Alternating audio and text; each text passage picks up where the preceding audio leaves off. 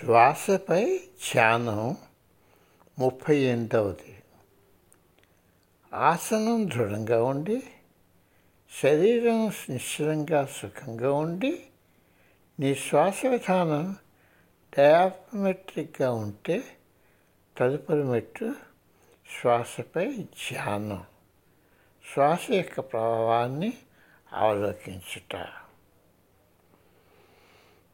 నీ మనస్సును శ్వాసపై కేంద్రీకృతం చేసి మనస్సును శ్వాసతో పాటుగా ప్రవహించనయ్యి శ్వాస ఆగుతూ పోతూ లేక పేదవంగా ఉండకూడదు అది శబ్దం చేయకూడదు ఉచ్ఛ్వాస నిశ్వాసాల నడుమ ప్రాకృతిక విరామం అనవసరంగా నువ్వు పెంచకూడదు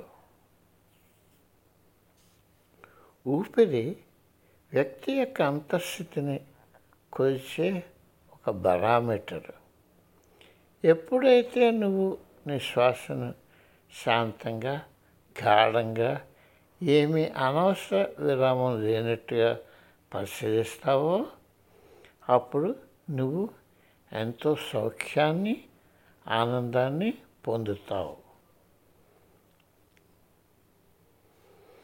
మనసును స్థిరంగా ఏకాగ్రతగా చేస్తున్న కొద్ది వ్యక్తి సుఖశాంతులను ఎక్కువగా అనుభవిస్తాడు. మనసును స్థిరంగా ఏకాగ్రతగా చేయడానికి చాలా పద్ధతులు ఉన్నాయి. వాటిలో ఉచ్ఛ్వాస నిశ్వాసపై ధ్యానం చాలా ముఖ్యమైనదిగా భావింపబడుతున్నది.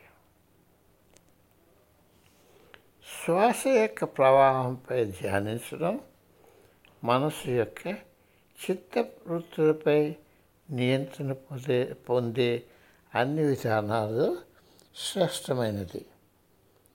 అన్ని చిత్త వృత్తులు ఆగిపోయినప్పుడు మనసు నిశ్చలంగా ప్రశాంతంగా అయ్యి వ్యక్తి అంతర్గతంగా ఎంతో సంతోషాన్ని కనుగొంటాడు. మనసు అన్ని పరధ్యానాల నుండి స్వేచ్ఛ పొంది అంతరంగంలో పయనించడం మొదలుపెట్టినప్పుడు సాధకుడు బహుస్థాయిల వాస్తవికత యొక్క రహస్యాన్ని అర్థం చేసుకోవడం మొదలు పెడతాడు. ఏకాగ్రత మనస్సుతో వ్యక్తి అంతర్ప్రపంచ విజ్ఞానాన్ని పొందుతాడు. ఈ జ్ఞానం గ్రహణశక్తి సూచన దృష్టాంతాల నుండి వచ్చిన దానికన్నా శ్రేష్టం. మనసును శ్వాసతో సమన్వయపరిచినప్పుడు నువ్వు అమితానందం పొందుతావు. మెల్లగా నువ్వు మనసును శ్వాస నుండి ధ్వని వైపు తీసుకుని వెళ్ళగలుగుతావు. సోహం అన్న శబ్దం ఏకాగ్రత పొందుటకు సర్వశ్రేష్టమైన సోహం అన్న శబ్దం ఏకాగ్రత పొందుటకు పొందుటకు సర్వశ్రేష్టమైనది.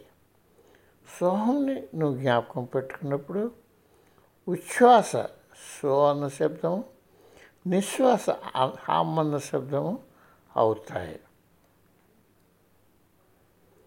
కళ్ళు మూసుకొని మనసును వెన్నెముక ద్వారా అట్టడుగు కేంద్రం మీద కేంద్రీకరించు ఆ అట్టడుగు కేంద్రాన్ని మూలాధారం అంటారు.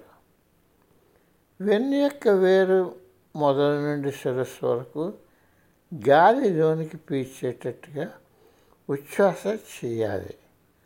అదే సువర్ణ ధ్వని చేసే ఉచ్ఛ్వాస.